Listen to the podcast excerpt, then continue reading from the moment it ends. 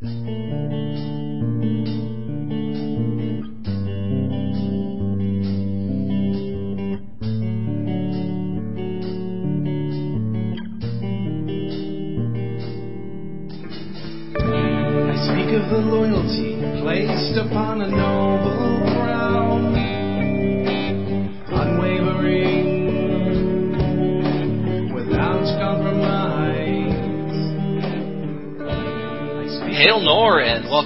special episode of the New Outriders podcast. I am your host, Telelan. Uh, with me, as always, is my co-host, Roxanne. How are you doing, Roxy? I'm wonderful. How are you? I'm great. And my other co-host, Lord Lassarian. How are you doing, Lass? Uh, doing great, thanks.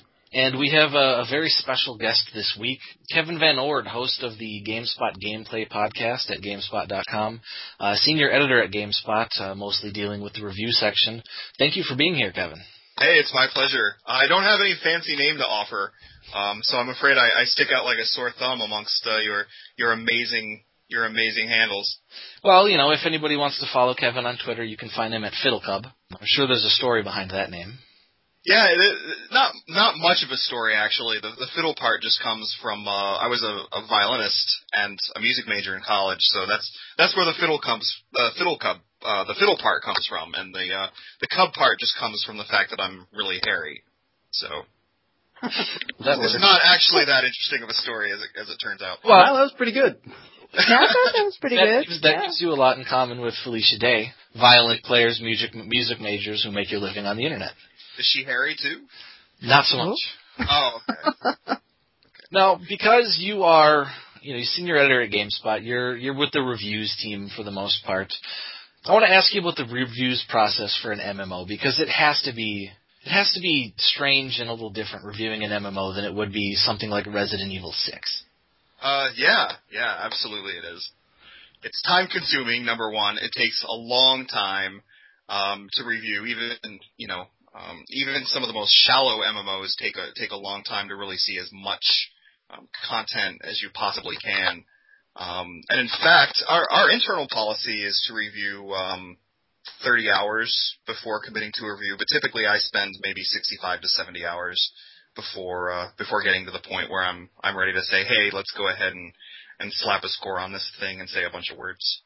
Wow, that is that's like playing through all three Mass Effect games that, you- that's actually true. where you've got enough hours in. Um, Kevin, Kevin, do you do all of that, you know, hands-on personally, or, or are you assisted by intern staff? I mean, do you? Yeah, I do all of that. Um, when when you're reviewing a game, it, it really is your opinion and your your um, analysis that people are looking for. So I, I wouldn't really be doing the game much of a favor if I was getting a hand from others. So yeah, that's that's that's all me. Wow. Wow, that's pretty amazing. Now, when you've done when you're done playing the game and you you write your review, is there a, a peer review process among you know the other writers at GameSpot, or does it basically hang around your neck? Now, there, well, there is a peer review process uh, typically, and this is for every review at GameSpot. Uh, the review goes to our copy edit department, and it gets copy edited for grammar and and uh, flow and whatnot. And she always adds uh, a bunch of notes about uh, what did you actually mean by this, um, and then we fix that up, send it around to the rest of the reviews team, the in fact the entire editorial team, and then everybody um, puts in their their two cents. And uh, after all that, then it will ultimately get published, but only when we're comfortable. Um, it, it can be tough because, of course, not everybody has played the game. So it is possible um, on those rare occasions for something incorrect to slip through, but that that kind of thing's pretty rare. Usually, the peer review process is about making sure that everybody understands the points, making sure that the uh, that uh, pesky number that gets associated with the text more or less seems to match the tone and the information of the text, and, and so forth. And how do you balance the the objective and the subjective in a review? For example, um, playing through a game like LA Noire, I can see why why some people loved that game, why it got higher review scores at a lot of places. It's a beautifully created world. There's some very interesting puzzle solving mechanics. You know, if you're not just going to go online and read your way through a walkthrough, um, the the conversation system was you know wholly unique. But personally, I found the game um, about as boring as I could find a game. You know, how do you how do you balance the the objective you know view of a game with the subjective feel of a game that could be vastly different between two people? But it's that's that's a real trick, right? Um, to me, the objective part and the and the part where um, you're always hearing the word bias kind of being thrown around by people that don't really understand what it what it means in relation to, to game reviews. To me, avoiding bias means that you're looking solely at the experience in front of you, how you feel about the developer, how you feel about the publisher, how you feel about how the game's been marketed, et cetera, et cetera. None of that has anything to do with, with the review process. Um, so that's that's where the the biggest, most important objective part comes in to me is is avoiding all of that hubbub surrounding the game. Have as little expectation as possible, um, and and just sort of leave your feelings about a publisher or developer at the door before going in. Um, but in terms of of the rest, everything is going to be subjective to a certain extent. Um, that's you know, if if it weren't, um, then there'd be no need for game reviews at all because everybody would feel the exact same way about every single game. So that would be pretty boring um, as far as I'm concerned. Um, so we all come into it with our own with our own experience and what you know what's important to us. Um, you bring up LA Noire as a great example because uh, Carolyn Petit reviewed it here at GameSpot and she she clearly loves it. And you know one of the reasons she loves it is because of its sense of place, its sense of style, um, for its story, and so on and so forth. Um, I can't stand LA Noire. and uh, it, we've we've had some really interesting discussions about it, and a lot of it just comes down to what are the parts of the game that spoke to you, and how important are those things to the overall experience. So for Caro, you know, the atmosphere was almost the entire game in and of itself. Um, for me, I couldn't get past a lot of uh, a lot of the the tonal inconsistencies in the writing, in the voice acting, and so on and so forth, to the point where it just seemed like a, an incredibly surreal experience with the most insane lead character ever created. So, but again, yeah, I, I mean, Cole Phelps could go from zero to psychopath in one conversation line. Yeah. Um, it's funny actually. That game made me really appreciate what Bioware does with Mass Effect and and with their games in general because you could say something that's Paragon one moment and Renegade the next, and it still feels like it's a conversation. It, it feels like it's dialogue coming still from the same person, even though they they could potentially be very different sorts of outcomes um, for, for those uh, conversations. So, but anyway, it's you know in terms of objective versus subjective, there's no real perfect answer to that, um, and I think part of it comes down to what you want from a review, whether you want uh, an overview of what the mechanics are in the game without a whole lot of analysis, or do you actually want true criticism? Um, and I would say that over time we've left behind at GameSpot this idea of games as just being an overview of of a bunch of mechanics, and gone more and, and been able to move into more of a you know critical depth and analytical depth of those. Well, it's it's interesting that you bring that up. Um, earlier this fall, you know, I was, you know, look, I I clicked through at least most of the reviews, unless it's a game I'm truly, truly not interested in. But you know, the the new Madden came out, and I saw that that Tom McShea was the reviewer on it, and I'm like, I'm thinking back to you know GameSpot gameplay episodes or um, the the Hotspot episodes, and I'm like, you know, I, I'm like, should Tom be reviewing this because I've heard him you know rail against EA before for their yearly updates. You know, their, their, their, their yearly updates that have like nothing in the game, but his review was entirely fair. So you know, I guess that you know that is something you guys are good at. But yeah, I was just you know I got to that review and I'm like, wow, I'm, I'm not sure Tom is the right person to be reviewing this one.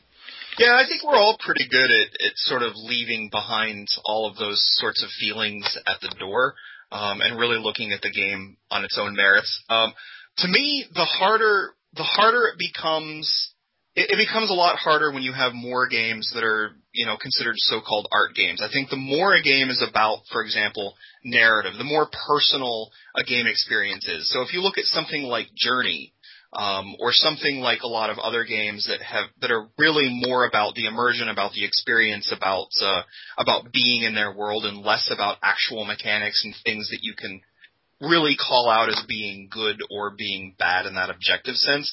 The more games are like that, the harder it is to really latch onto what it really means to be objective in the first place.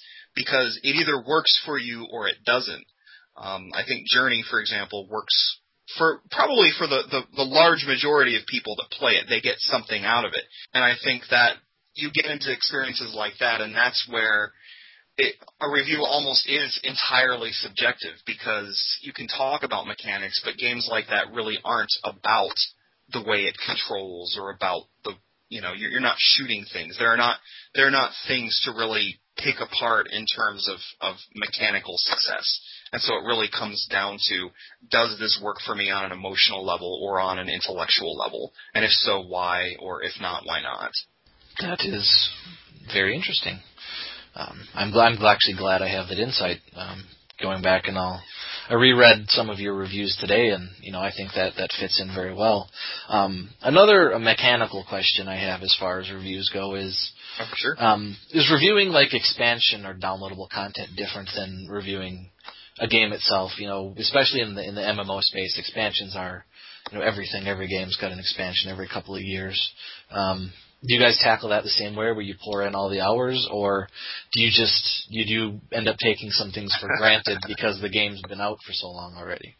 Oh, that can be really hard too, and it, it sort of depends on on the game and the nature of of the add-on. So something like an MMO expansion can be pretty difficult to review, um, and and part of the reason why is typically when I review an MMO, I play the MMO um, for how many other hours, and I write the review. And then personally, I might play a little bit longer, depending on whether I actually liked it or not. You know, I played Star Trek Online. When I reviewed it, I was done. I didn't want to go back.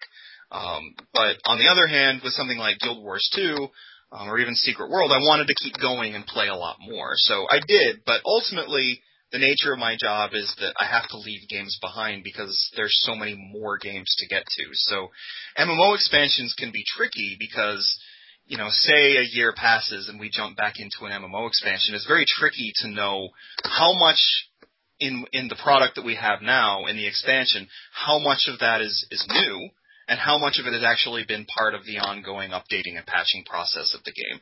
Somebody that plays the game day in, day out, week in and week out, has a better understanding than your typical critic who has probably played the game, left it behind, and is then returning to it. Um, so that can be really tough, especially let's take you know look at World of Warcraft for example. You know a lot of the things that they're you know that's going into the expansion, they flip their switch two weeks before, and a lot of those things then immediately go into place you know, for everybody, regardless of whether they have the expansion or not. So, you know, it's real tricky to know how much of this is actually part of the review process for the expansion. After all, it's it's it's part of a major update that everybody experiences. So, you know, usually we look at that as a time to review not just the expansion, but also the way the game has grown since its since its release or since its last expansion.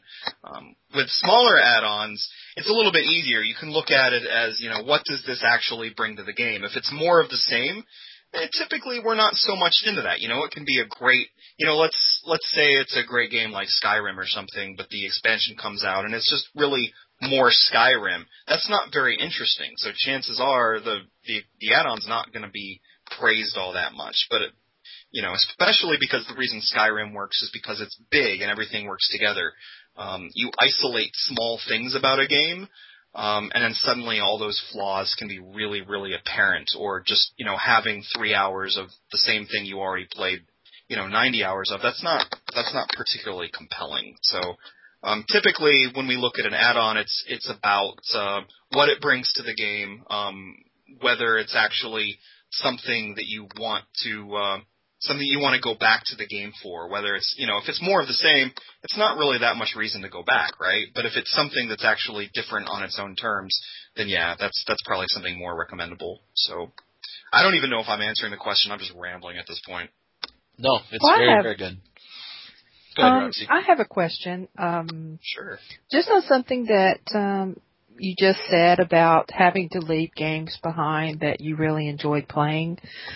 Do you, I mean, do you really miss that about just having, you know, a normal job where, you know, you go to work eight to five and then come home and then play, you know, whatever you're you're really enjoying or You know what I mean? oh, I, I absolutely do. It, it, you know, first world problem, right? Um, if Yeah. I'm I'm playing so many games that I can't possibly stick with the ones I love. Um, but it, it is sort of the nature of of what I do, and and know, there's a lot of crossover between my work time and my leisure time. So I go home and play games that I'm playing for work. So for example, this weekend I'll probably be playing Acanero um, for work. Although there's maybe there's a good chance that I would be playing it for you know for on my own free time anyway. Um, but there are times where I think, gosh, I wish I could really just give all of my time to this one game. I mean, there was a time in my life where before I was working in this in the industry, I would be subscribed to two or three MMOs at one time and playing all of them because that's what I did in my spare time. Um, now I I just don't get that kind of luxury because time is you know time is uh, at a premium, and so I use a lot of my free time for for stuff that I'm just doing at work. But yeah, I I wish I was playing more Guild Wars 2 right now or more Planet Side 2 games that I really really love. Um, but you know, all too often, you know, I, I might be able to jump in and play an hour or half an hour or something like that, but all things considered, um, and, and part of that too is because the nature of all these games I, I review, I review so many RPGs that, um, they're just time consuming. They're long. Right. So if I were playing a bunch of shooters for work, then maybe I could afford to go home and play and play RPGs at night. But uh, I, I tend to get bogged Well- down by all these long games. Right. And and you know, as my type of gaming is I'm a more of a social gamer. Um and I'm really not interested in, you know, games that I only play by myself. So, you know, it's hard to imagine. I mean, most people would think your job would be like the dream job. You know, most gamers would love it.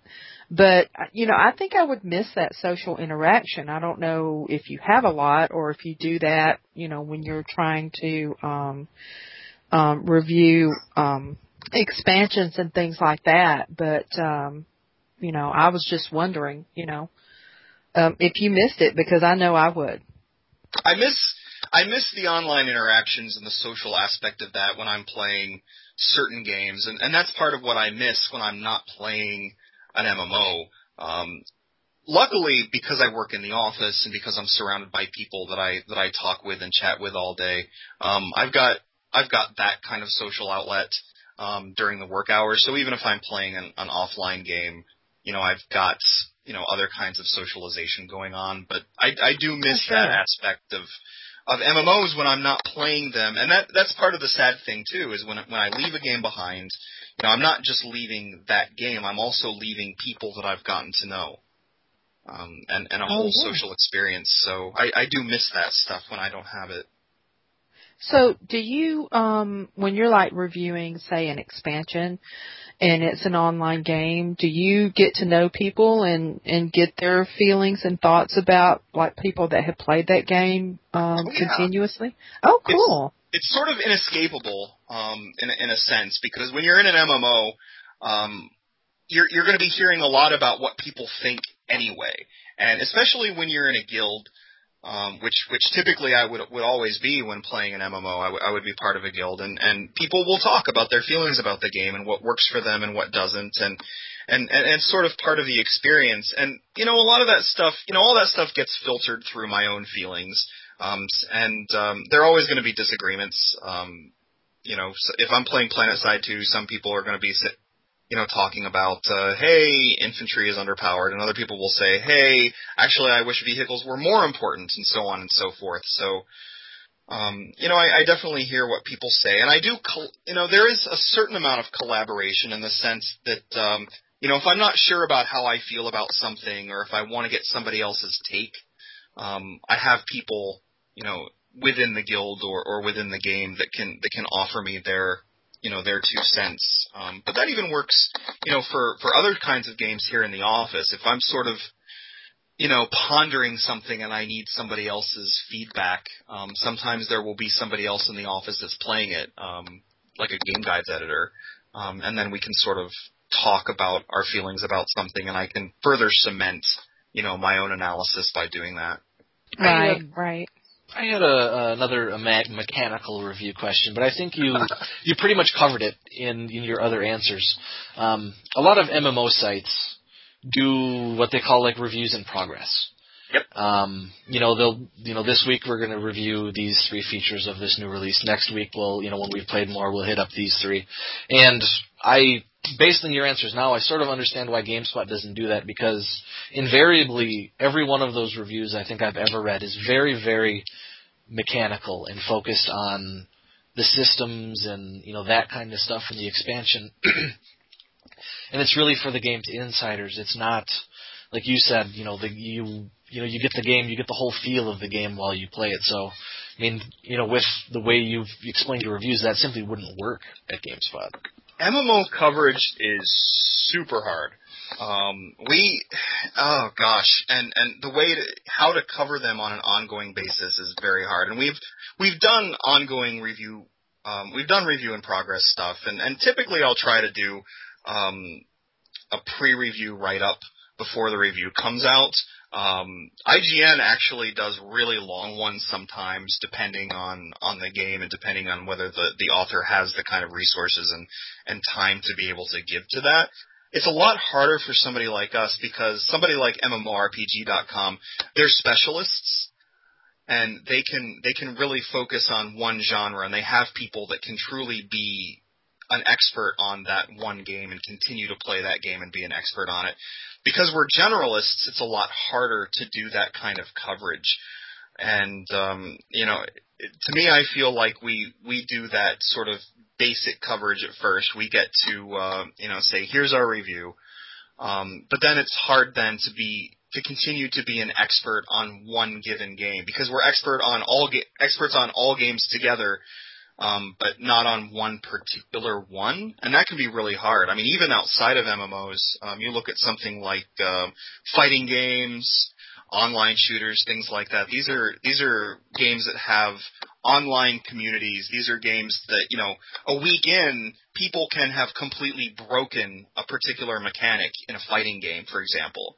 Um, stuff that we wouldn't find in the review process because we're not spending 40 hours online um, trying our best to exploit every single mechanic in advance. So yeah, it's stuff like that. It can be can be super difficult to uh, to manage. Now I know you get a lot of pressure from from readers to re-review games, you know, after updates have been made, um, that kind of thing. You know, and a good example is you reviewed the boxed copy of League of Legends, which is now one of the biggest games in the world, and it got a six. Um, yeah. On your review now, you have you know an after the fact update. You know the review evaluated the retail box copy since it's you know now a free to play battle arena. But I mean, I know you get a lot of pressure to do re-reviews from people. Um, but has it ever gotten to the point where you actually really, really wanted to do a re-review? In in a sense, yes. I mean that has happened where uh, a game has grown, and it would be nice to go back and say, "Hey, we're we're all back now. We're gonna we're gonna totally just uh, you know sort of replace what was here before with something new." And uh, unfortunately, the system we have in place doesn't really support that, and it's actually very hard, I think, for any website to support that to a certain extent. Um, one of my one of my worries, and you know, we, we actually discuss this all the time about whether it's time to just simply go back and re-review or add a new review. Um, but there are a lot of complications to that. Number one is how can how can we do that and, and be fair to all games? So, for example, if we go back and look at League of Legends again and decide that this is worthy of a re-review, and we we write a new review for it, um, then is that being fair to every other single game?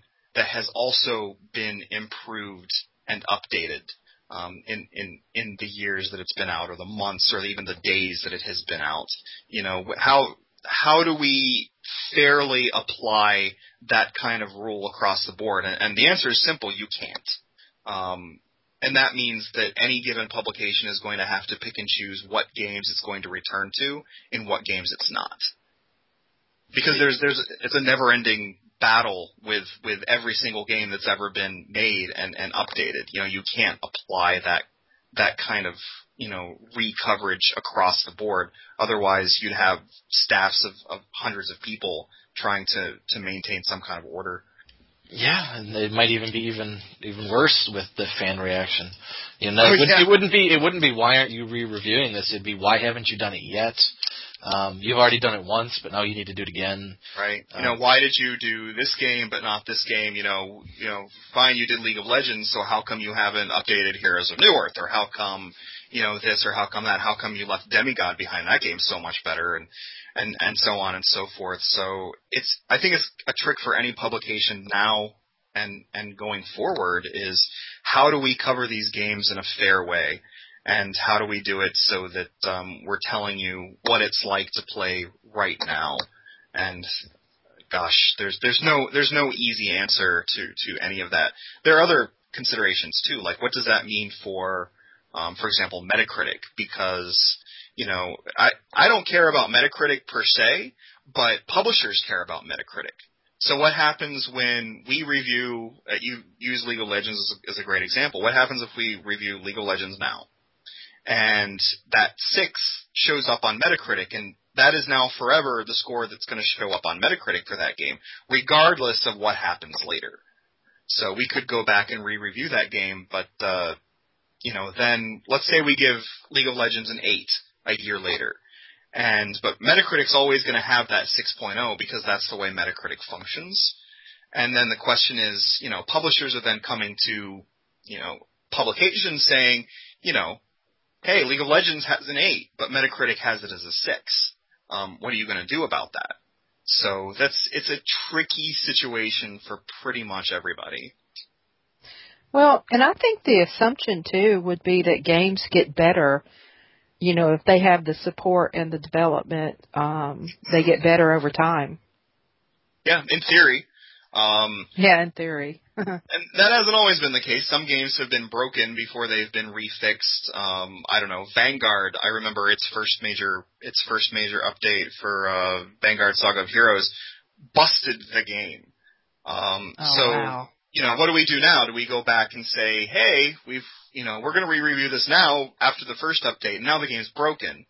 Um, I think the trick is going to be, and I think that the answer is going to be, you know, choose what games are going to be most important, and have some kind of timeline or understand when the biggest updates are going to come and then revisit them. Sometimes that might mean nowadays when the game goes free to play, that might be a perfect time to go back and revisit the game and and recover um, that kind of thing. Eurogamer does a really good job of it, I think, for example. So for Old Republic, they had their Old Republic review, and then once it went free to play, they went back and they re-reviewed it as a free to play game, and it was it got excoriated. It, it was uh, you know simply they simply didn't handle the free to play aspect of the game very well.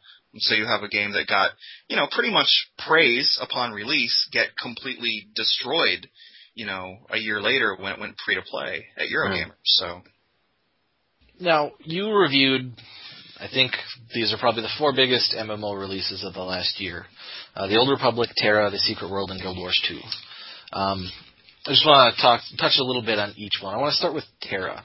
Um, Okay. You guys had a, a brief mention in your, your last GameSpot gameplay episode. I think it was uh, Jens, I think Andersen from DCUO, yeah, said that um, you know he would be uncomfortable playing Saints Row the Third in front of his wife. That's how I felt about TERA. The combat the combat system in that game, I will say, is the best I've played in an MMO, and I've played all those games now, um, including Guild Wars 2. I think TERA's is fantastic. It's the closest to a third-person action game that an MMO has gotten, but I just can't get over the fact that I would be embarrassed to play that game in front of my wife or in front of my mother. It's just, it's practically obscene with the way they, they designed and outfitted those characters. it really is, isn't it? Um, that's that's actually tough too from a a reviews perspective. Like how much, how important is that kind of thing going to be in the in the in that process? Like that sort of um, you know theme and tone and uh, and and those kinds of aspects outside of mechanics. But anyway, I'm I'm probably going off into a tangent, but. I mean, I, I have I have trouble explaining it to people because you know revealing outfits and objectified women have been a staple of the gaming industry for a long time. But I mean, there's Yes, a line there's there's a line in I think TERA is well past it. Um, like I said, I think it's the best combat system I've ever played in an MMO. Um, based on your review, I think you know your review came out well before Guild Wars 2 came out, but I think you know that's probably pretty close for you. No, yeah, I think TERA um, probably has the best combat um, of an MMO I've played, certainly in recent memory. Um, now, granted, there are always those those niche MMOs out there that uh, perhaps I haven't played. Although I like to think that I at least try try most MMOs, um, and and that's definitely the closest that I think uh, an MMO has gotten to really making you feel part of the combat in, instead of that sort of removed hotbar way that most MMOs manage. Even Guild Wars 2 isn't quite as uh, tact, you know, as as you know, you don't really have that kind of feel, It's that kind of moment to moment feel. Guild Wars 2 is sort of halfway between. Yeah. Of the, the traditional action bar and then something like TERA. Um, that's all we need to say about TERA. Nobody in our guild other than me, I think, has ever played it. Um, Yeah, I liked that your game. recommendation. I, I liked that. I, I actually liked that game. It just it made me uncomfortable, um, and that's not a position I want to be in. I'm No, I totally get it. too old yeah. for that. The Secret World. I had I had huge hopes for this game before it came out. Everything that they were showing and demoing looked wonderful. Um, I was turned off by their initial business model. You touched on it in your review. They had a subscription fee and a cash shop where you could buy customization items. Other games have had subscription fees and cash shops before, but you always earned credit towards the shop from your subscription. And the Secret World didn't, and it was the first case in my memory of like just a game double dipping like that, and it just put me off. So no matter how good it was, I wasn't going to play it. It just it, it bothered me. Um, now that they're they're buy to play, I actually have a copy and I've played a little bit of it, and it's it's got some rough edges that it would have been nice if they'd worked out. But I guess that's sort of when it comes to MMOs, that's sort of Funcom's MO now. But it's a it's a really different game and it's really different for an MMO. I mean, how did you feel about it? It was um it was one of my top my personal top ten games of the year. Um and and one of the reasons for that is because it is doing something different than than other MMOs do. And it, it's actually one of my biggest irritations. I'll, I'll throw this in as an aside is is when I read you know, comments and whatnot on reviews or on news articles from people suggesting that, oh, it's just another MMO, all MMOs are the same, and so on and so forth. And I think that The Secret World is um, a great example of how all MMOs are not cut from the same cloth.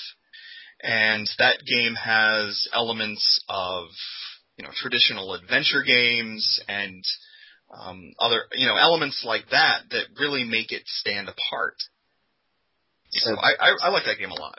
Some of the the built-in sort of metagaming elements, where it's got you know the the in-game web browser that takes you to websites that have been set up specifically to to solve puzzles in the game, where the website is like part of the puzzle, and it's just it's it's a very different experience. And um, now that it's that it's buy to play instead of subscription based, I'm hoping that more people pick it up because you know Funcom doesn't launch games very well.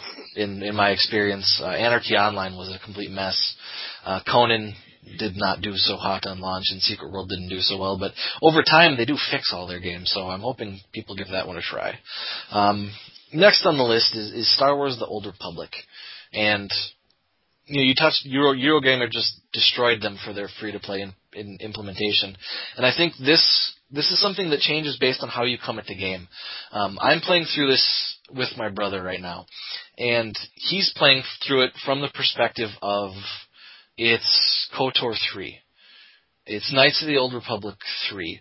He doesn't care about the PvP or the flashpoints or the operations. He's going to play through the quest from 1 through 50, and he doesn't have to pay anything to do that. So from his perspective, the Star Wars The Old Republic free to play is fantastic. Because he doesn't have to pay anything. He's basically getting KOTOR 3. It's voice acted, it's scripted, there's cutscenes, it's it's got everything. But once you look at it like an MMO, you know, the fact that you have to rebuy access to operations every week if you want to raid. Whereas, you know, the comparison there is basically every other game that's gone free to play. You buy that once and it's yours.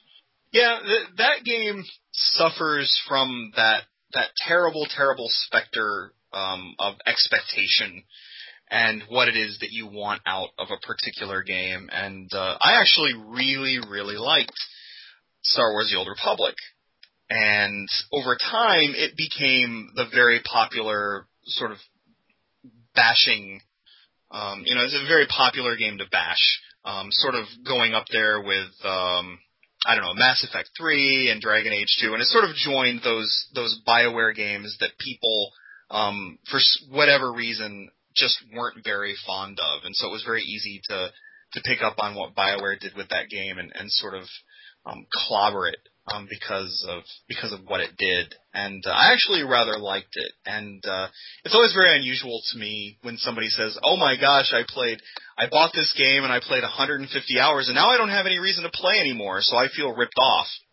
And my my first response is always, "Really?" You know, and I get that MMOs come with a certain expectation. There's a, a different expectation that what you're getting isn't just a 100 hour game, but you're getting, you know, you're getting an entire world that's that's that in theory should have enough to keep you there for some time to come, um, outside of whatever story it tells and outside of the the level grind. You expect, you know, a kind of post game content and so on and so forth. But I think um, for what it was, and I feel the same way about maybe DCUO is, is for what it was, you know, that, that path made it worth it. So even if you just play for the free month and don't play anymore, I, I think it's okay for for a game like that to give you a hundred, you know, a hundred, a hundred and fifty good hours of play before you feel like leaving it behind.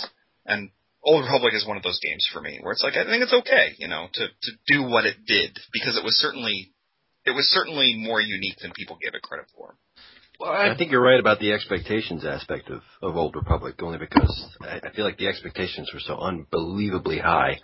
I'm not sure what game company could have delivered on those expectations without disappointing somebody. It was the most expensive game ever made, right? So yeah. everybody's going to assume that this is going to be the the most incredible, fantastic, amazing um, game you know, it's the only game you'll ever want to play, and it's going to have incredible stories, but it's also going to keep going forever and ever, and and so on and so forth. There's there's no way to live up to that. Spore, another great example of a game that people had so much expectation of that once it finally came out, and it and it wasn't the the great, amazing, um, life changing experience that yeah. people wanted. Yeah that uh, that, that's why as a reviewer I tend to avoid a lot of pre-release coverage.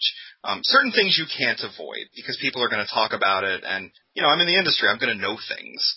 Um, but typically, um, when it comes to specific things, I, I try to just not read a lot of stuff in advance. I try to avoid whatever I can avoid so that when I go into it, I go into it fresh. I don't, you know, I know only what I need to know, and uh, I don't have any kind of um, you know, personal stake in whether or not the game is good or not. So it it's worked out for me yeah. pretty well. Ex- expectations is is an interesting, you know, conversation because Blizzard made a, a 10 million selling failure that came out this year, and you know, if you look at if you listen to the right people in Diablo 3, um, you know, you know 10 million 10 million copies sold, you know, all on PC. It's probably the biggest PC game.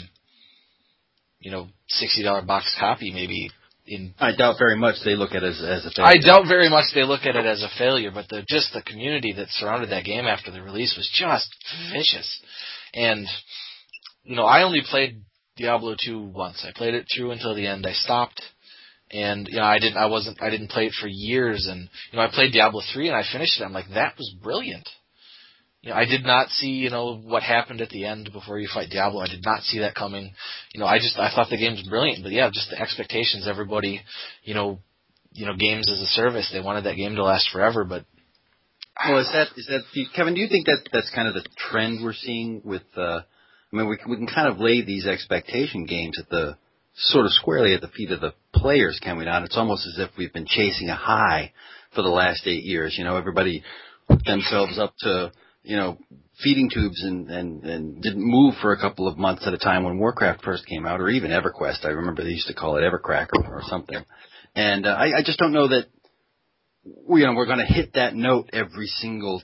You know, it doesn't matter how much money you pour into a game or, or what what bannerhead you you put it under Star Wars or or any other you know sort of popular legacy cultural icon that you you know it's it's uh, you know the the players have become a little jaded or they've already been through that or they've already had that experience and that it's unlikely that they're going to be able to recapture that and the programmers the designers no matter how talented they are are going to have a difficult time recreating it.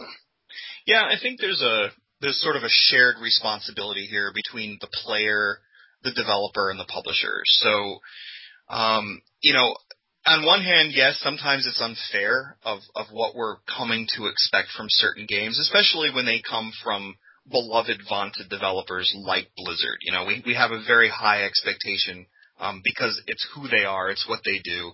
Um, but they also, there's also some responsibility on their part as well. I, I look to somebody like BioWare, um, and I think of the, the heavy marketing machine that churns for them before any Mass Effect game or before any Dragon Age game is going to come out. So there's a lot of talking, there's a lot of building up, um, and they they get you they get the expectations rising and rising and rising because they're constantly they're constantly talking about it about how amazing their game is going to be and here are the reasons why.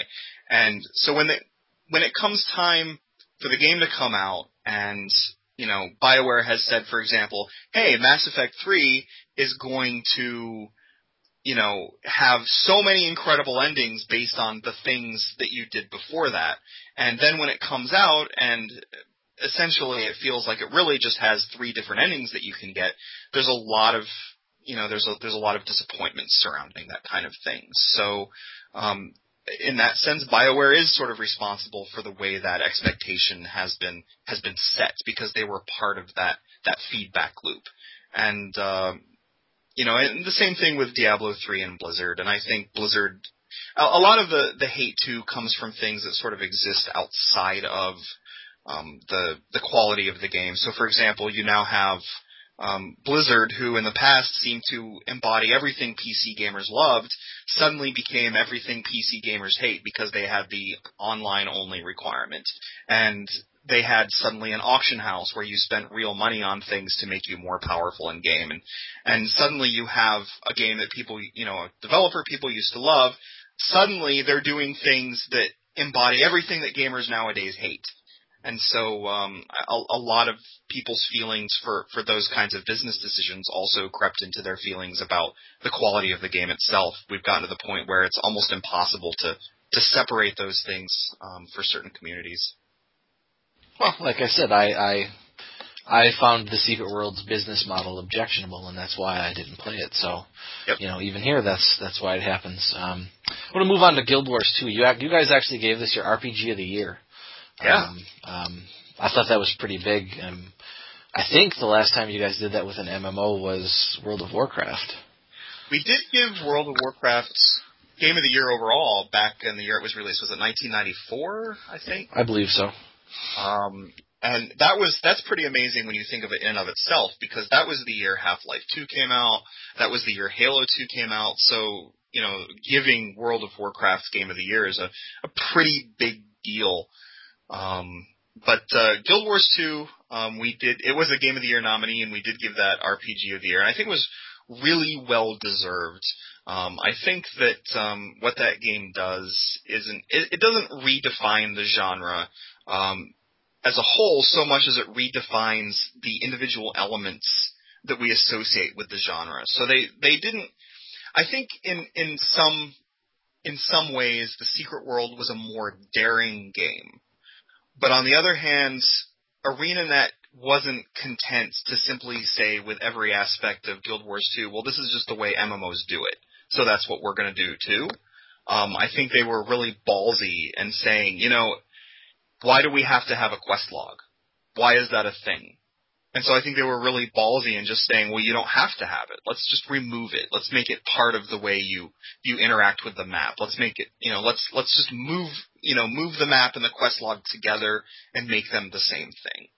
And that's really interesting to me. It may not have changed the overall um, the overall thrust of the game when compared to other MMOs, but because they took those individual elements and rethought all of them and said, hey, why does it have to be that way? Is that really what works? You know, and, and I think that's what makes that game so incredibly successful.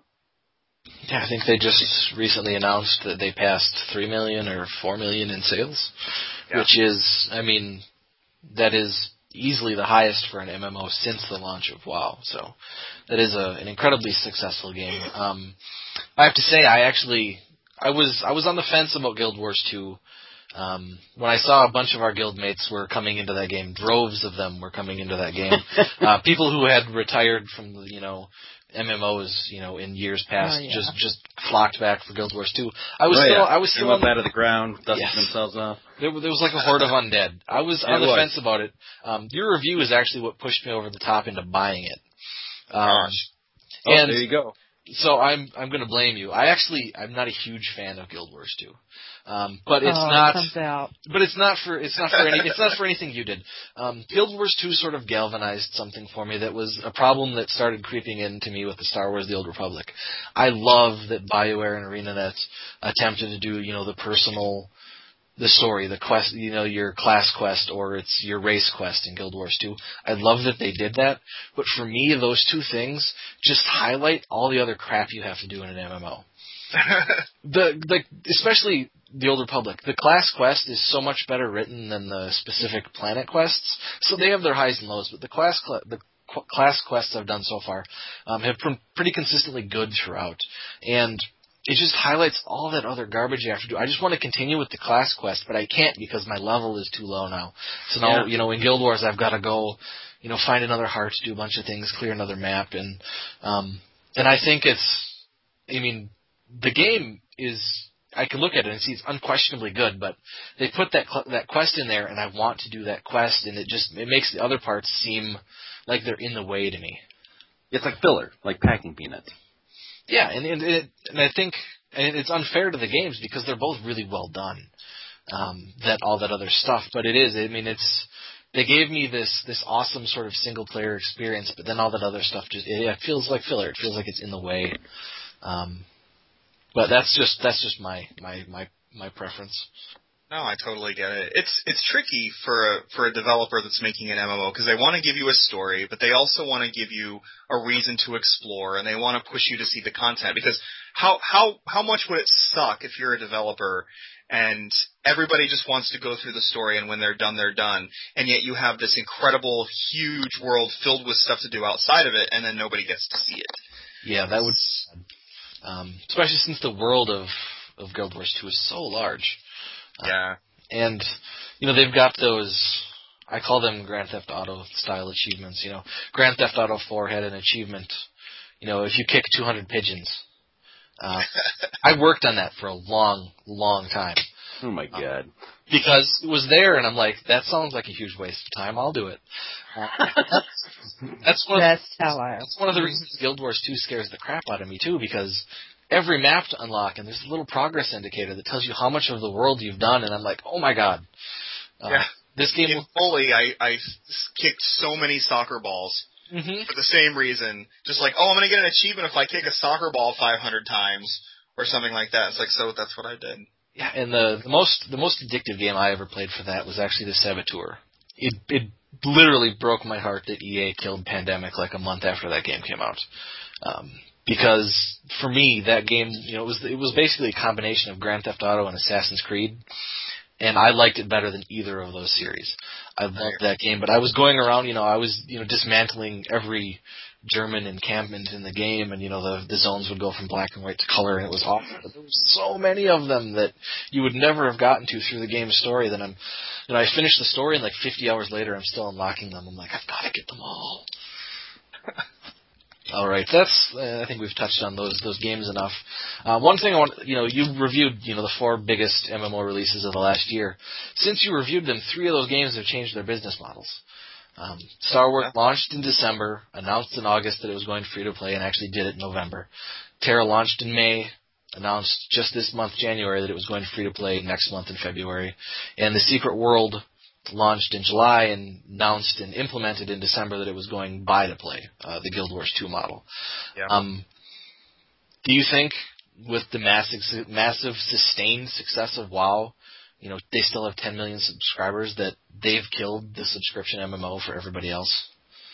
Pretty much. I mean, it, Blizzard Blizzard's an exception to every single rule in existence because they can do whatever whatever the hell they want, and people are going to throw money at them, and they're going to make all that money, and so they they get to sort of exist outside of the rules every other developer and publisher has to live by.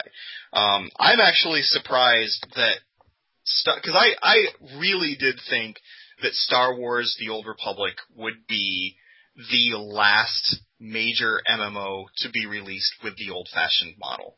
I really did think that that was going to be the case. And so when games continued to come out, like The Secret World, that were asking for money up front as well as a, subscri- uh, a monthly subscription, I was actually really surprised that that game and TERA and, and all those others still continued with the old business model because I I just presumed that Star Wars being Star Wars would be the last the last of a dying breed. Um, so I was, I was actually really surprised. Yeah, yeah, they had it because of EA's hubris. I think. Um, well, sure. I mean, and, and besides, they can assume, probably rightfully so, that hey, it's Star Wars, it's an MMO, it's the most expensive game ever made. Hey, we're throwing money at it, um, and and that is indeed what happened up front. Um, so. It, so, it, I, it, was successful in doing a, a, great job of killing our WoW branch. Um, they all went to yeah. Well, some of them went to Rift before that, but then the rest of them went to Star Wars, and our WoW branch pretty much died at that point. Um, it is, Which is kind of amazing, considering how big WoW is. It is, is. But, you know, it's old. We do new stuff now. Um, you know, MMOs, you know, Wizardry Online is free to play. That came out yesterday, I believe, if you can get in. Um, yeah, good luck with that. Uh, Neverwinter will be free to play. That's going to open beta soon. We don't know what Elder Scrolls Online is doing yet, but you know MMOs are moving away from the subscription model. They're going free to play or buy to play. Uh, you know, like Guild Wars, you pay sixty dollars once and then you're done. Uh, yeah and it's it's sort of interesting that you know MMOs used to be the huge money sinks, and now in some ways, if if you want them to be affordable, they can be affordable to you. Whereas you know single player or multiplayer non MMO games are moving to paid content over time. Yeah. Um, you know, didn't one of the the Call of Duty's games have a subscription service at one point? Yeah, Battlefield has uh, you know a service like that. Even Gears. I mean, there are, there are a couple. You know, there are several games that sort of have that you know, buy a pass and get all the upcoming DLC for free kind of thing, or get uh, get multiplayer perks that other players don't necessarily get. Um, I, I actually am very uncomfortable with the idea of paying money for a game and then spending money for a service that allows me to continue to get the most out of that game. I think that's very very strange and and very materialistic. But on the other hand, enough people buy it that make that kind of business model viable. So who am I to question it? I guess. Well, and you know, there's there's some that I think work and some that don't. Well, it, not in terms of work, in terms of success or sales for the publisher, just in terms of what's good for the gamer. Like Mass Effect Three you know they took some some backlash before release because they were adding multiplayer to a single player game. Um, that's never that's never popular, but I thought the multiplayer in Mass Effect 3 was actually really good as far good, yeah. as far as horde mode goes. And I like what BioWare did. The single player content they're adding to that game costs money, but the multiplayer stuff they've added has all been free, so they're not fracturing their player base. I don't play the the online shooters, the Call of Duties anymore, but you know I've got friends that do, and they all feel like whenever a new mul- a map pack comes out, they have to buy it. Because if you know two of their friends buy it and they don't, well then all of a sudden Call of Duty night is ruined because their two friends are going to be queued up on the new maps and they can't go with them. Yep. Um, and I think that you know I think it's something you know Tom McShea on your podcast would say eventually is going to come back to bite publishers in the ass, but I don't know that it's ever actually going to happen until people stop buying the damn things.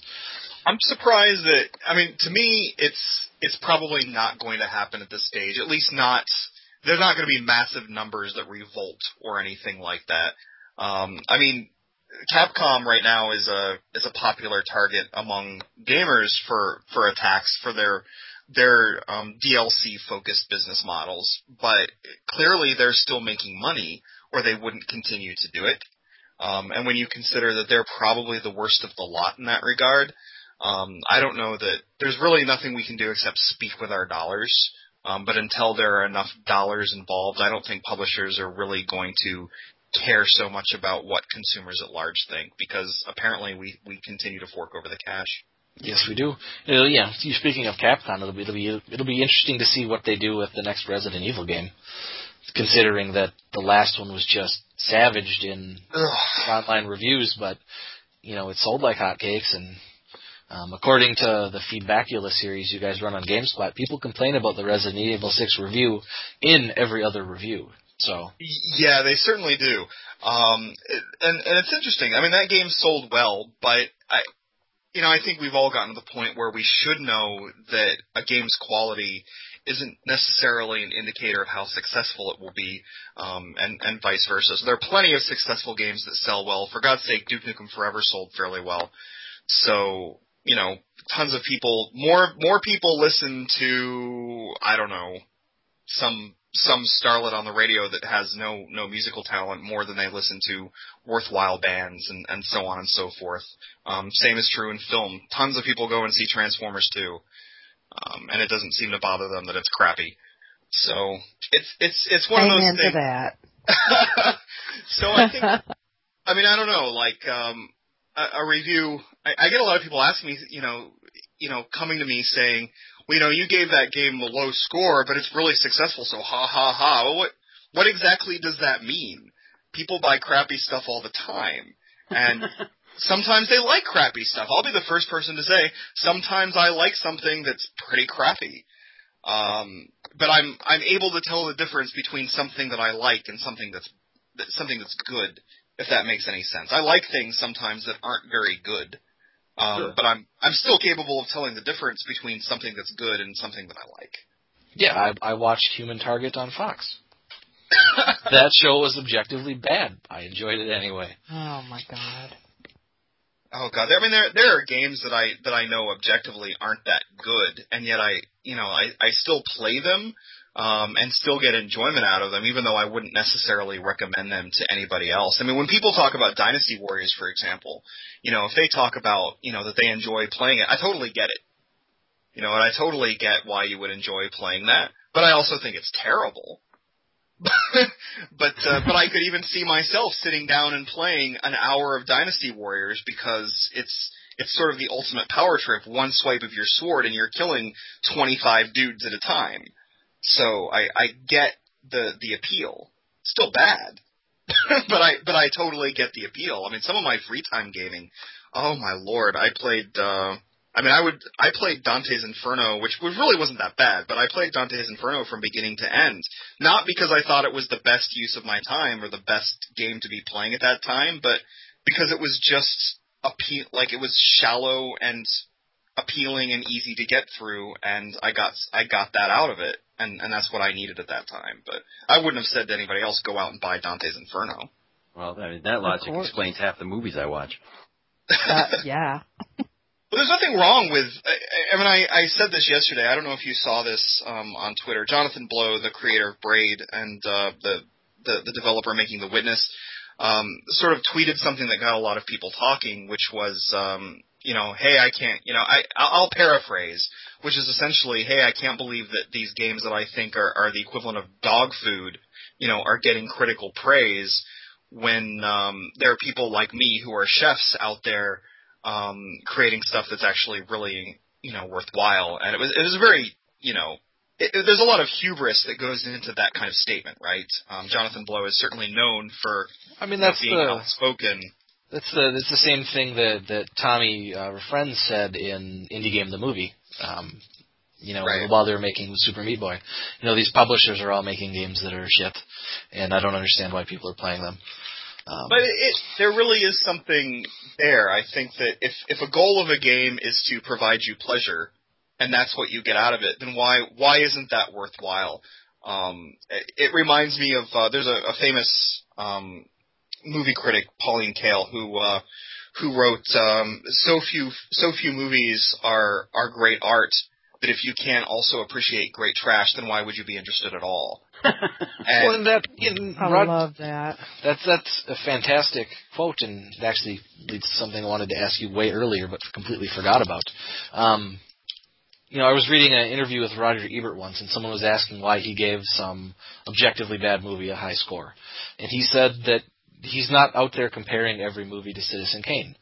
Um, you know, his score is based on whether or not the movie accomplished what it was, whether or not he felt the movie really accomplished what it was trying to accomplish. you know, unless what it was trying to accomplish was truly objectionable. So, you know, a bad movie can still be, you know, a great movie if it does everything that it wanted to do in the right way. And that could be sort of the same way with, you know, video game. And I think that's the way I take a lot of indie games nowadays because obviously they don't look like Mass Effect 3. Super Meat Boy doesn't look like Mass Effect 3, but Super Meat Boy sure plays like you know one of the best platformers in the world, and it, it it definitely accomplished exactly what it wanted to. And I think like you know a game like Saints Row the Third that you may not want to play in front of your wife or your mother. Um, definitely accomplishes most of what it wants to accomplish. Whereas Lollipop Chainsaw, on the other hand, which I think they wanted to be sort of satirical on, you know, the super objectification in video games, sort of fell flat on its face in that way. Sure. Um, it, it, it sort of reminds me of the difference between my favorite game of 2010 was Vanquish. Right, so uh, I love that game a lot, but there's nothing art about it there's nothing about that game that I would consider to be an art or that I mean I think all games are art, but there's nothing about that game that I would say this is what I think that in terms of emotional impact that games should aspire to or anything. It was just the most super fun game I had played in forever. And then my favorite game of 2012 was Journey. Um, a very, very different kind of experience. And I don't want every game to be Journey, and I don't want every game to be Vanquish. I want everybody to know what it know what it is that they want to make, and then go out and make that. Because I think there's room for all of this stuff. I don't think every game needs to be Braid, um, and I think it's okay for a game to be the new DMC, and I think it's okay for a game to just be a little trifle. Um, sure. You know, I, I, I that. Yeah, I, I don't. I don't like the idea that there has to be some kind of tastemaker up on high telling us what it is that we're allowed to love. I mean, I'm a critic, and and you know, part of what I do for a living is I say whether something's bad or not, or whether something's good or not, or worth your while. So to a certain extent, I, I suppose I am sort of a self-styled tastemaker, even though I don't really see it that way. Um, but I think it's okay for a game to just do what it tries to do. It is sort of like what Roger, Roger Ebert says you know, did it did it do well what it was trying to do? Um, but I also think sometimes it's okay to ask yourself, is what it was trying to do worthwhile in the first place? You know, if I, I read not so long ago about this this mobile game that was a soda drinking simulator. And the first thing I thought to myself is, is that really a worthwhile creative effort for you? so I, so I think it is okay to ask, is what this game trying to do um, worthy in and of itself. And if if you can say yes to that, then you go on to the second part, which is like, did it did it really achieve what it what it tried to do, and do we really understand what it was trying to do? Um, sometimes it's hard to tell. Like sometimes games are such messes that you can't even tell what it was they were trying to accomplish. Yeah, right. So. Yeah. Like Resident Evil Six. that game is. I will say this. Um, you know, there's something to be said about you know, when people say they think that game is actually pretty good, I, I totally get it. Um, you know, it's the same thing like Dragon's Dogma was one of my favorite games last year. When people say they hate it, I get it. Like I can get why somebody would hate that as much as I can get why somebody would love Resident Evil 6. Um, but I, I do think that game had an incredible identity crisis. It didn't know what it wanted to be, and by trying to be so many things to so many people all at one time, it, it, it didn't have um, it didn't have anything to say. It didn't set out to do anything except be what every other game had already been. So, you know, what is the identity of that game? I don't think it really has one. Yeah, and if if Capcom made a, a PC version of Dragon's Dogma, I would buy four copies. Yeah, um, I I'm totally I have this incredible weakness for games that are very cohesive in everything that they try to do, and that's very hard for a AAA game. That's very hard for like a game that has a bunch of people working on it. So the more people working on a game, the harder it is for it to be a cohesive experience, and the more important it is for that that director of the game to really have a hand in everything. But you get you get games like I, I think of Bastion as a great example of this. Certainly Journey is a fantastic example of this. Of a game that knows exactly what it is and every single thing that it does is focused on delivering that one cohesive experience. Um, I'm a real sucker for games that get that right. And there there aren't a whole lot of games that, that get that right. Again, because the more money goes into it, the more hands are in that pot, and the more they're trying to to make as many people happy as possible. Now you mentioned Bastion, so I'm going to ask this question. Um, Sure. You know, quite famously, uh, Erik Wolpaw and Chet Faliszek, you know, Old Man Murray video game commentary website. Now they work at Valve, um, Portal, Oh, Portal yeah. 2, Left 4 Dead. And, you know, from your neck of the woods, Greg Kasavin was a reviewer at, at GameSpot doing largely RPGs like you do. Um, left briefly to do uh, some Command and Conquer games, and then with Supergiant, you know, he was the creative director on Bastion. Has Yeah. the other side of the industry been something that you've tried to get into before? It's not something I've tried to get into, but it's certainly something I'm interested in, and it's it's worth pointing out that Erik Wolpaw wrote for GameSpot as well. Um, so we've had uh, people from GameSpot move on and do really interesting things. Greg is one of them. Um, we've certainly had people leave and be in less creative endeavors elsewhere in the industry, such as uh, folks that have gone into, you know, PR and marketing and things like that. But uh, yeah, it's it's definitely something I'd be interested in, and I actually have all these ideas for games floating around in my head that maybe one day they'll they'll they'll get to be made. Um, in fact, I, I've been trying to familiarize myself somewhat with certain game creation tools, um, such as um, such as suddenly a bunch of ones that I've completely forgotten their names because I'm getting tired. Um, Unity but Unity, exactly. Unity is exactly what I was thinking of, um, which is a, a, a pretty powerful tool. So I've been trying to familiarize myself with some of these tools that make it very easy to uh, to to sort of bring your your ideas to life. The problem again um, is time. You know, where do I find the time to to uh, to really do something interesting? I mean, right now it's just the learning stage, um, and unfortunately, all of these ideas I have are far beyond um, my ability to sit down as one individual and do something with it. But if I can come up with a small idea and see how it goes, I'd love to be able to to learn more um, and to to maybe make my uh, my creative voice heard in different ways in the industry. But uh, that's that's not something that I'm actively pursuing for for the time. I'm I'm very happy writing about games and writing about games for GameSpot. I love what I do. Okay, th- then I won't claim you heard it here first. Kevin VanOrd's Vanquish 2 coming in 2014. Oh Um, my lord! Um, Actually, that kind of leads me to my my uh, question sprung to mind, Kevin. If you don't mind, uh, maybe I should have asked Sure. this farther at the beginning, and and uh, I don't know how tired you're going. If we're gonna, you know, put you into a coma here. Um, how did you? How long you been doing this, and, and how did you get your start? That's a, that's a really good question. Um, I've been at GameSpot for uh, six and a half years or so. Um, before that, I was freelancing here and there. Uh, well, I'll go back to the beginning. I'll, I'll go back at the beginning and work forward rather than start now and work back because I think that works easier. Um, so for a long time, I was just a game fan. So um, for you know, I went to college to study music, and after that, um, I did some musical stuff, but ultimately I landed in the hotel industry and so I was working in hotels, um, but always as a as a game fan. I loved games from the very beginning, and um, at some point when I was I was living in the the Wal- the Washington D.C. area. Um, at, at some point, I, I sort of started becoming a, a, a major GameSpot user, and ultimately became uh, part of their moderation team. And, and during this time, I was um I was just writing reader reviews for fun. Um, I, I love the written word. I love games, and so it seems sort of obvious to bring those two things together. And so I, I wrote a lot of reader reviews at GameSpot, and ultimately, as as somebody who frequented the forums a lot, um, I stumbled upon some other people who had started a startup website that at the time was called Inside Gamer Online. And so I said, hey, you mind if I, I write for you guys? And they're like, sure, go ahead. I mean, there was no pay involved or anything. It was basically just, uh, hey, a bunch of cool guys writing, writing game reviews for a, for a website. Sure. Um, but, uh, in, in time, um, the site grew a little bit. It became known as, um, Amped IGO because it was bought by somebody. I forget who. And then, uh, later on, after I had left, became known as Gamer 2.0 before finally just, uh, you know, going, going away for good but uh, during that time, um, I uh, I had sent uh, a, a request to, to freelance to GameSpy.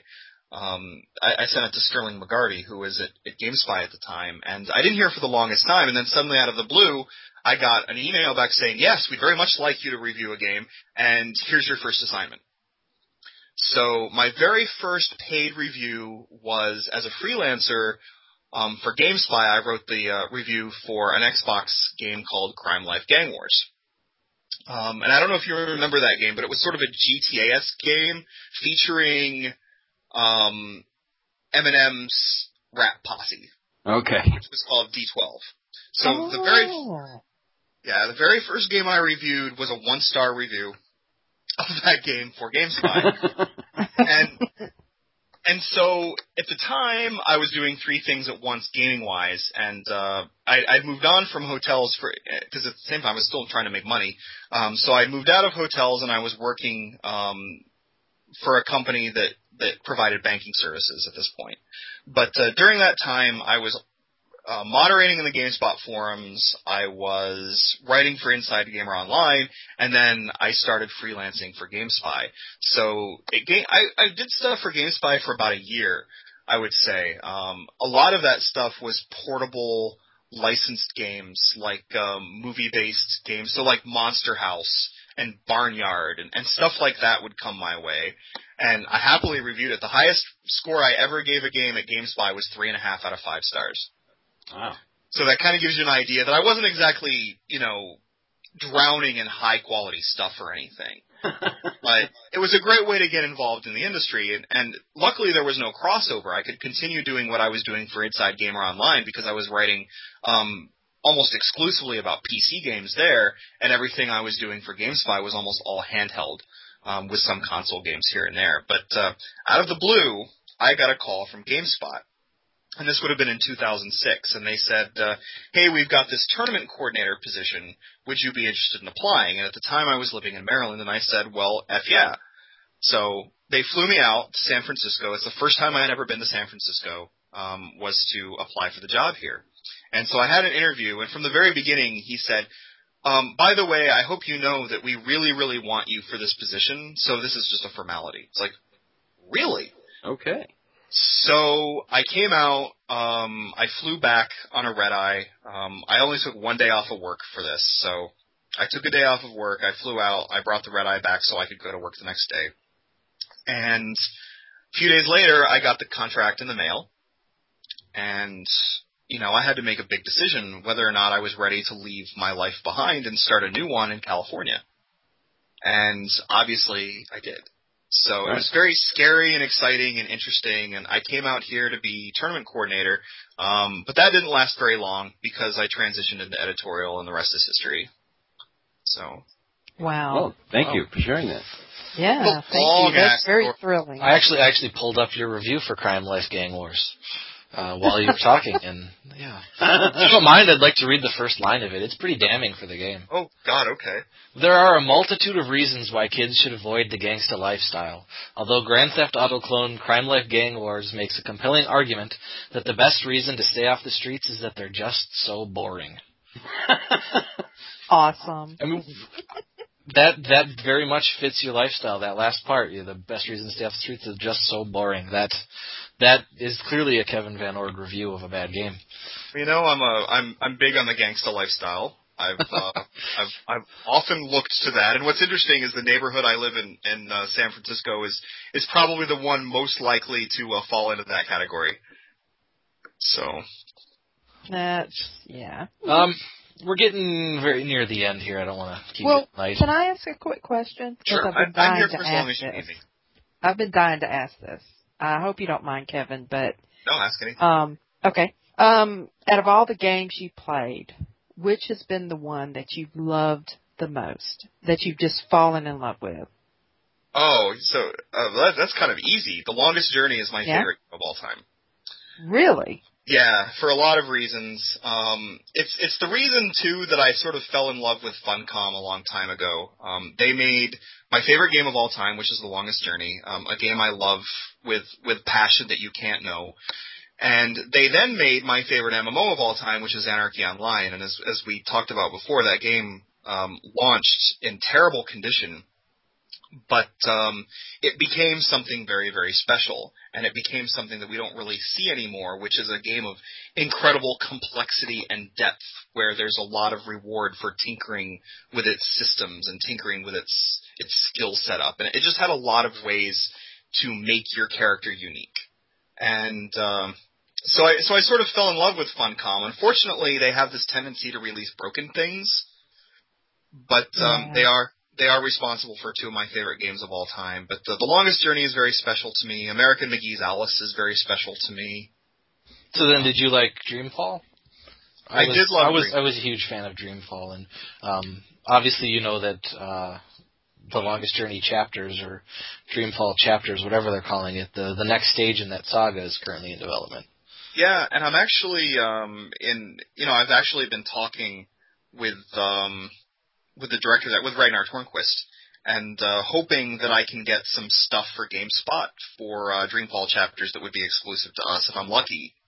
Um, because I'm I'm really interested. If I if I got to uh, follow my dream job, I have two sort of dream jobs. If I got to work in the industry and just do whatever I wanted, um, I would either um, help write the script or compose music for Dreamfall, or for the for the new chapters and, and continue that story, or I would go off to uh, Ubisoft Montreal and be part of the Assassin's Creed series. So those are my sort of my two industry uh, dreams is to do one or the other. Now I well, was I was going. I was talking to a friend just a couple of weeks ago. You mentioned Ragnar Tornquist. Um, I just just as an aside, I think that is the most badass name in human history. Oh I hell think, yeah! I think if you know the the Duke Nukem 3D had been Ragnar Tornquist 3D, it would have crushed. it would have crushed Quake. That that So name true. is just awesome. Well, So- I was so- going to ask you, um, Kevin, too. You were a music major in college, yeah. so I know that music is because I was a music major too, and that's something you always have a love of music, no how no matter how old you get. But um about gaming music, you know, that would be kind of cool to see you get off into that um area to com- do some original compositions for some games. Yeah, I'd I'd really like the the chance to do that. Um, there, it's sad though, um, and and this is where my age starts to show. So when I went, to, you know, I my first year in college was in 1990. So this is I'm 40 years old. So this was this was quite a long time ago. And and what's interesting is I went to college to study. Well, I studied violin performance and music composition.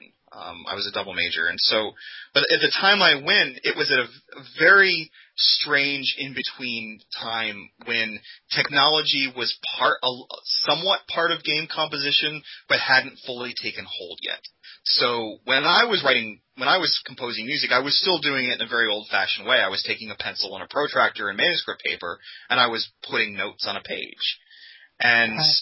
you know now, um, most music is created without a composer ever picking up a pencil and putting it on a page. You know, it's it's all very digital. And the sad part is that so much has changed since I was actively composing that there's a there's a there's a learning curve now in terms of learning all of the tools. And for the most part, I know most of those tools, but it's it's still a very um, it's a very daunting kind of thing to imagine jumping in um, and and making some video game music um, for the first time using all of these very expensive sort of electronic tools that we that we pretty much have to have now in order to make that happen. See, I didn't even think about that. You know, I was just thinking uh pen and paper type of composition, you know. Yeah. that is Yeah, pretty compos- daunting. composers now aren't just composers anymore; they're also performers um, because we essentially can take um, very realistic sounding um, sound samples and, and turn them into entire orchestras. Um, the problem with a lot of that stuff is that that the um, the tools, the, the programs, the, the the sound libraries are very very costly. Um, because it comes down not just to having the right software and the right um, the right machines to run the software, which is very CPU heavy, but also then to go out and buy sound library. So, for example, if I went out and bought the uh, the Vienna sound library, um, that could cost me, you know, say four thousand dollars just for Right. the instruments. That doesn't even include the um, the software that that would actually be able to utilize all of that. So it's it's it's a super hard thing to get into because there's there's an there's an upfront investment for the composer. Now, at the, the Gotcha. beginning of the show, I mentioned you were the host of the the GameSpot Gameplay podcast, and one of my favorite parts of that of that show makes more sense now is the the music quiz. Um, for anybody that hasn't listened, the way I describe GameSpot gameplay to people is um, if you've listened to Wait, Wait, Don't Tell Me on NPR, it's sort of that for video games. It's it's it's a news quiz, and you know one of the segments Kevin does is he plays clips of songs from various video games to the panelists, and they have to you know guess what game it's from, and I am I am so glad that I am not a fixture in the in the gaming industry that would be invited on the show because I would look like a jackass at that portion. Um, you know, other than the the Halo theme you played in one episode, I don't think I would have gotten anything. You played some music from WoW in an episode. I played WoW for eight years. I still play WoW, and I wouldn't have gotten that one. And you don't have the soundtrack? I do. I have it. I just wouldn't have placed it because I've never heard it out of the context of the game. So I, it just it didn't Yeah. click in my mind. And as soon as whoever, or as soon as you or whoever guessed said it was WoW, I'm like, well, duh. I know when that plays. Well, it's it's it's funny because and, and somebody just on Twitter asked me this yesterday. Like, you know, how what do I feel about game music then to put in quotes versus game music now? Um, meaning like old console games that um, were very much, um, you know, you very much heard the same melodies over and over and over again. They were very catchy, so we all know what Mario sounds like, and we all, you know, that kind of thing. Versus video game music now, which is a lot more concerned with atmosphere and um, sort of takes a cue from film composition um, in in a certain sense because it's not just about it's not about hummable melodies anymore, right?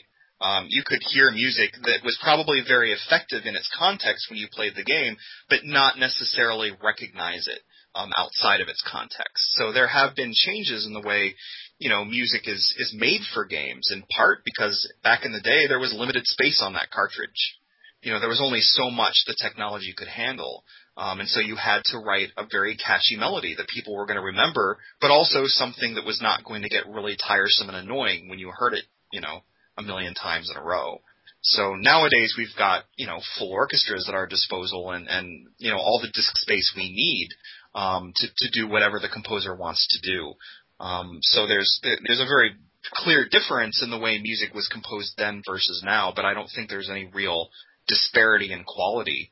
Um, it's only because we have the opportunity to do something different with, with composition now than we did before. All right. and What's then- your um? You go ahead, Roxy. Sorry. Thank you. What's your favorite uh game soundtrack? Oh gosh, um, it, it sometimes depends on when you ask. Um, Dreamfall um, is one of them. Dreamfall has an incredible soundtrack. Um, Assassin's Creed 2 is one of those games that you might uh, have me stating. Mega Man 2 might be a game that uh, I might say on a particular day when you ask me.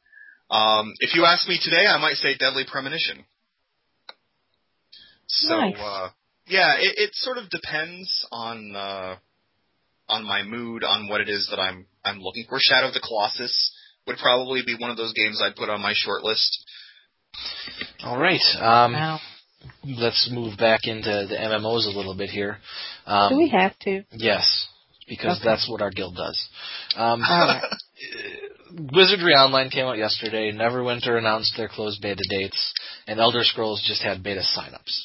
Um, you said you don't read a lot of pre-release coverage for games. Um, for Wizardry, Wizardry, there basically wasn't any, um, Oh, unless unless you went to the, the hardcore MMO sites like MMORPG.com. They had some stuff. But I mean, have you looked at any of these games? I know you saw Elder Scrolls back at E3, but um, have you have you have you been following any of these games at all? In in a, sense, um, I mean, I started playing Wizardry yesterday, or when I say playing, I put that in quotes. Um, I did have some like when the when the game first went live, I had no trouble. Um, but when I when I left the game and tried to relog in, it took it took a good ten minutes, and I thought it was actually really interesting that the game didn't have a built-in fail-safe, you know, a timeout, um, which is which is pretty rare. It just it just it hangs. That's all it does. Is it just it just hangs forever and ever and ever and ever and ever. If you're trying to if it's trying to sign you into the login server, it just it just stays there, um, which I thought was a really interesting really interesting thing for that game to do. But uh, I finally did get in. I was able to play the tutorial dungeon, and when I left, um, it just hung on the loading screen to send me back to town. And I waited about 15 minutes, and it just stayed there. so ultimately I just shut the game down. Um, I'm interested in that game a lot. I was I got into the beta like five six weeks ago, and it actually crashed three times during the install process.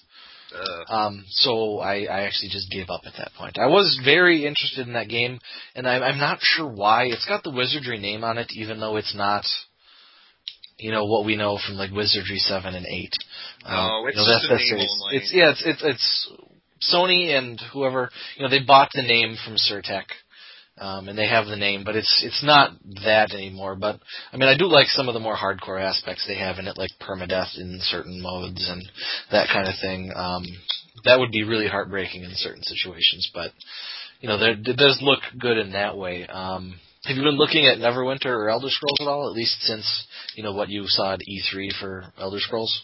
Well, I haven't seen Elder Scrolls since E3, but I'll, I'll be honest that my takeaway from from that look at Elder Scrolls um, had me not caring anything about Elder Scrolls Online, and uh, and that's what I mean by trying to avoid that that expectation because then when I see something, um, there, there's always some kind of like opinion built into that that and, and unfortunately, like I said before, we don't ever allow that kind of thing to creep into the review process. But uh, I was certainly disappointed. Um, and you know, I remember um, I actually asked you about that on on Twitter um, at the time, and you gave me that response, and I was really disappointed because I I love Elder Scrolls, and um, the only reason I played WoW for as long as I did is because of all the things that WoW did right when it came out, my favorite is that Blizzard came into it with a world that already existed.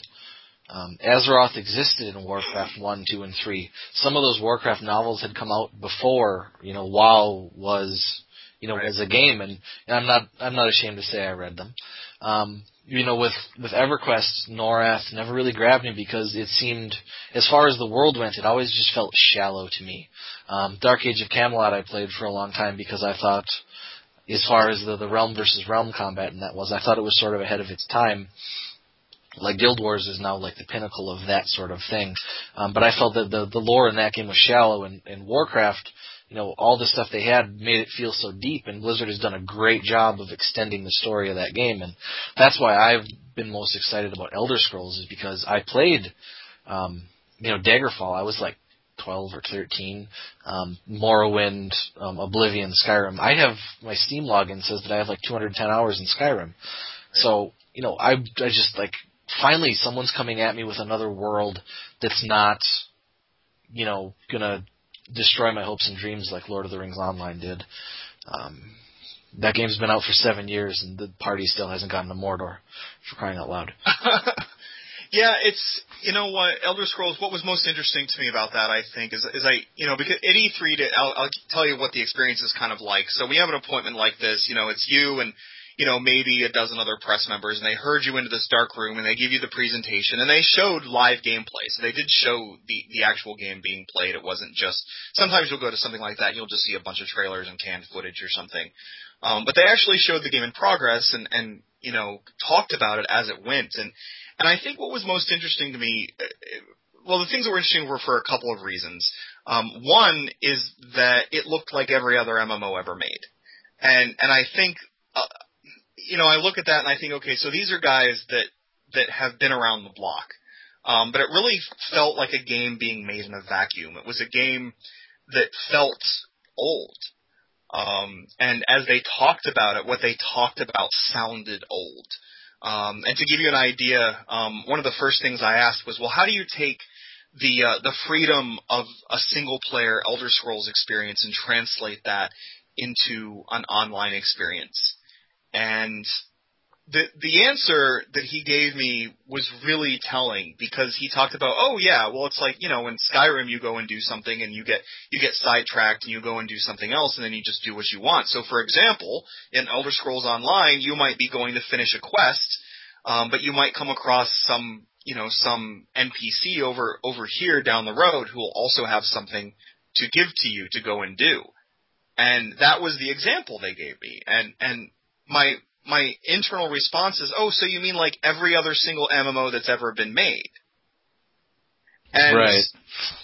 and and that was their idea of how to take the freedom of Elder Scrolls and put that into an online scenario.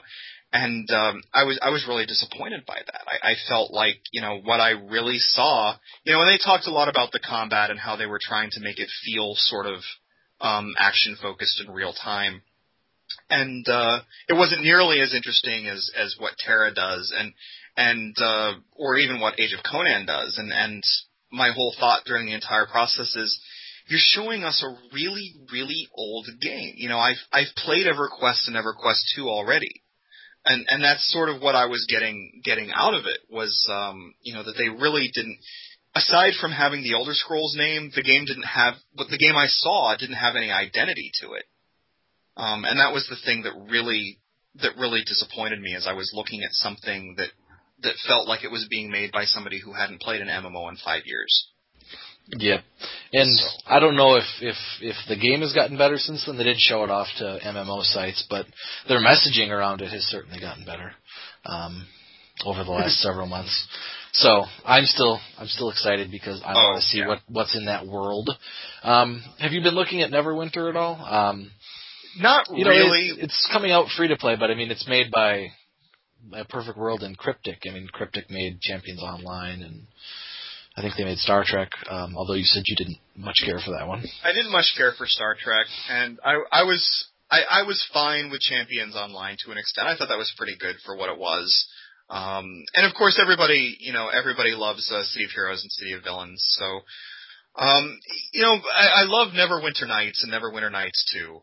So, you know, I certainly have you know, I certainly have strong feelings about uh, about Neverwinter and wanting it to be good. Um, my problem with Cryptic is its is the very nature of what it does, and I think as time has passed, um, I feel like generally the way they design games may be getting more and more obsolete. And what I mean by that is they have a very chunky way of making their worlds. When you play a Cryptic game, you're you're very much playing um, a number of large levels all attached together by loading screens rather than actually existing in a place that feels like a world. And I think that was very much evident in Star Trek Online and even in Champions Online. Um, you know that you're it's a really very segmented place um, to the extent where um, you know you you look at the number of channels that you can join in, in the game, and you know you you go into the world, and it's like, oh, but I can I can also choose from 25 other instances, and it's it's kind of how they they make their games is these very chunky sort of isolated um, you know levels that are attached together by loading screens rather than the sense of existing in a in a larger massive place. And so I wonder if that's what Neverwinter is going to be like and whether or not that's actually going to be to the benefit of of the game. I, I don't know the answer to that. Well, if if it pulls like if it pulls, you know, a bulk of its users from like former DDO players, um, for people who are staying with the Dungeons and Dragons license, I think that would work for them because that's pretty much how Dungeons and Dragons Online works. I mean, they don't have multiple instances of the of the main city zone like they did, like Cryptic did in Champions, but I mean, every single quest or zone or anything in, in DDO is instanced and, instanced and separate from, from the main world. So right. um, if they're pulling from that user base, I think those people will be very familiar with it. Um, you know, that's it's kind of funny you mentioned that. I went back and rewatched uh, those four reviews that rewatched and reread those four reviews you meant we talked about earlier, and you sort of said the same thing about Star Wars: The Old Republic. Is that each planet sort of felt like a big level rather than part of a whole. Yeah, and I'm okay with that on the on sort of a, a planet wide basis. Like if it was if it was something like uh, Star Wars Galaxies, where each planet was sort of its own world, but then you flew off to another world and so on. That's that's great. Um, but that really is how Old Republic came across. Is even even the planet as a whole felt like one large level, and in turn, that was then segmented into a lot of you know a lot of areas that were just corridors and so I felt like there was a real lost opportunity. Um, but I, I, I also think it wasn't really a surprising thing given the way BioWare also makes games because BioWare so doesn't make yeah, it fit in with like KOTOR and Mass Effect. Right. I mean, BioWare doesn't really do a big world. Um, they don't do Skyrim. That's not how they look at at the the RPG space. They do something very different. They actually do, you know, sort of medium-sized levels that are separated, you know, again by loading screens that are that, that sort of fit together either by um, you know some kind of overworld that allows you to move from place to place. And what they do is they try to use a consistent atmosphere to give you a sense of an overall world, as opposed to actually giving you a large space to play in. All right, and then my my last MMO specific question. Um, Chris Roberts has been basically out of the games industry for a decade. Um, when he came back at you know GDC and announced Star Citizen and his Kickstarter, I was thrilled because I am a huge Wing Commander fan. I I loved those games, but you know he's talking about Star Citizen with you know the Squadron 42 single player aspect, and then the Star Citizen MMO aspect. He's been out of the industry for 10 years. As a you know an industry veteran observer as you are, do you think he can honestly pull it off? Yeah, I do. Um, and in fact, I think maybe he's in a better position than other than other folks would be. One thing I've found um, in as, since I've been in the industry is is you see developers will get so involved on their one project. Um, they get very focused, and they and it, it gets to the point where you don't see the forest for the trees. Um, so a lot of people, a lot of people that are making the games that we play aren't really playing a lot of other games um, necessarily. Um, they're not necessarily seeing what the trends are because they're focused on one project for five years or four years or three years or you know whatever. And um, I think somebody like Chris Roberts, provided he gets the kind of cash he needs to do it, um, is in a really good position as as uh, somebody who knows how to make games, but also has been outside of the industry, presumably just playing them for for this long. That maybe he's in the best position to be somebody who says, "Hey, there's something really great that we can do that isn't being done right now." Um, because he hasn't had to focus on one project for four years, um, to the exclusion of, of really knowing what other really great projects are, are being done at the same time. All right, and then I just have a couple other random questions here. You guys gave your game of the year to Journey, um, which I thought, which actually was pretty common this year. Journey was basically universally hailed as fantastic. I think your Reader's Choice winner was Far Cry 3. It was. Could they be more different? Um, no, they're they're very very different games. Um, in in a sense, that's I think the wonder of of gaming right now is that there's so much diversity and variety, and and you know there's a certain you know nostalgic segment out there that that talks about how oh, modern games just will never be what they used to be, and how how great um, you know old games are compared to new games, and modern games are just all alike. Everything's just a you know everything's just a Call of Duty clone, and so on and so forth. And and I want to shake people and say, do you not see that there is so much more diversity now than there has ever been? in games. And yes, you, you do run into the, the problems where, you know, the biggest AAA games, you know, often play, uh, you know, play cat and mouse with each other and, and they, they try to all be, you know, the same thing over and over again. And you certainly see that.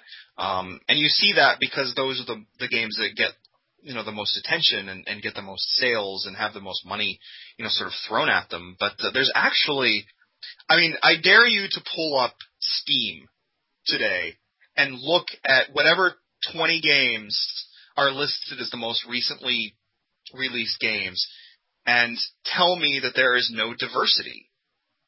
I mean, that I think it would be impossible um, for you to claim that there is no diversity in, in, in what's going on right now. And how amazing that we live in a time where Far Cry 3 and Journey can come out in the same year and both be critically acclaimed for doing what they do so well. Um, that's that's pretty awesome to me that I don't have to choose. Well, I, I think when people look back, there's there's some rose colored glasses going on there too, because um, you know the one that they talk about, you know, you know these days it's just sequels over and over and over again, and Um, most of the cartridges on my my shelf for my SNES game have a two or a three or a four after the title. Um, Right. There were there's just as many sequels back then. I mean, it's not like Madden. You know, EA's only been releasing Madden every year since 2000. You know, it goes back to '92. Um, you know, there's a there's a lot of rose-colored glasses going on there. Now, I, I will say that, you know, I think Square should have stopped making Final Fantasy games after six, but that's just my personal opinion. Um, is you know my opinion is that Ni no Kuni, which you just did a spoiler cast for, um, is what Final Fantasy should be rather than what Final Fantasy is. Yeah, Um, Nino Cooney is, is really fantastic. So Yes, and anybody highly recommend it. anybody who's never never listened to GameSpot gameplay, uh, Kevin uh, got uh, Jim Sterling from Destructoid and Phil Kollar from Pol- Polygon. Uh, they did a spoiler cast. Um, I shouldn't have to tell you what that means of Ni no Kuni Wrath of the White Witch. So if you have a PlayStation 3 and any interest at all in that game, it's it's worth a listen, and you should definitely look into that game. Um, previous episode of GameSpot gameplay, I mentioned earlier, Jens Andersen from DC Universe Online, uh, the creative director of that game, was on. He talked a bit about their um, I forget what they're called, the bases in the game. Um, you're a little home now since you're a superhero. You can have your superhero lair. Um, he talked about that. Uh, you guys should go check that out. Um, that's all I had for Kevin. Did uh, Lass or Roxy have anything else? Uh, I I didn't. I kind of asked my questions along the way as we were going, but uh, I did want to say, Kevin, you're you're obviously a very very busy guy, and I just wanted to express my appreciation um, uh, for Tallow and for Rox and, and, and for the, the entire guild for for spending this amount of time with us. I, I, I just feel bad because I, I, I think sometimes I fall in love with my own voice and I just keep talking and talking. I, I, I hope that I haven't uh, talked your ears off today. Not at all. It's been a pleasure. I'm, I'm really really we're very pleased and uh, and delighted you were you agreed to do this. Oh, Yeah. anytime. Um, I have fun. Thank you, thank you very much. Um, the only reason I even thought to ask you is that Um. you're one of the few people I follow on Twitter who actually responds when I send them stuff. So Yeah, I'm um speaking for myself. I'm just thrilled and excited that um you could join us tonight and you know, I was a little bit nervous, but I'm always nervous when we do these things. You can ask the guys, yeah. yeah, recording yourself and putting it out there on the internet can be nerve wracking for somebody of your age, Roxy. Oh, Oh, my lord. you. Oh. I hate it's you so much. Yeah, he's, he's going to pay for that one big Yes, time. she's gonna- Oh, yes, he will. She's gonna hurt me. Um, well, that's that's that's all we've got for tonight. I want to, I really do. I want, to thank our guest Kevin VanOrd of GameSpot. Um, you can follow him on Twitter at uh, Fiddle Cub. I think you can follow him on Raptr, the gaming service, the same name, uh, Fiddle Cub. Um, you can check him out on GameSpot. Reviews all the time, features all the time. He's the host of the GameSpot Gameplay podcast, which um, is on our, our featured podcast lists on our forum. So you guys should already have the link to that. Um, if you only if you only listen to one video game related podcast, make it three moves ahead. If you listen to two, add in GameSpot gameplay. Um, I'm I'm kidding. I'm kidding. Uh, three moves ahead is a strategy game podcast that I think is really good. I'm going to give it a plug right now. Anyway, um, Gas Powered Games. Chris Taylor was just on. Um, Gas Powered Games just laid off a bunch of their staff and are talking about pulling down their Wildman Kickstarter project. And you know they've made Total Annihilation, Supreme Commander, great great gaming studio. So you should guys should check that one out too. So GameSpot gameplay, uh, check that out with Kevin. Three moves ahead, links on the forum. Um, that's all we have tonight. Uh, Last and Roxy, give me a hail nor, and we'll sign off. Well, thanks again, Kevin. Hail and war. I, I had a Yeah. great time. Um, ask me on again. I'll, I'll come along and I actually won't dominate the conversation next time. Well, Well, maybe I'll have nerve enough to ask you something else. But well, thanks, guys. no. It was it was totally a pleasure. right. Thank you, and uh, we're out.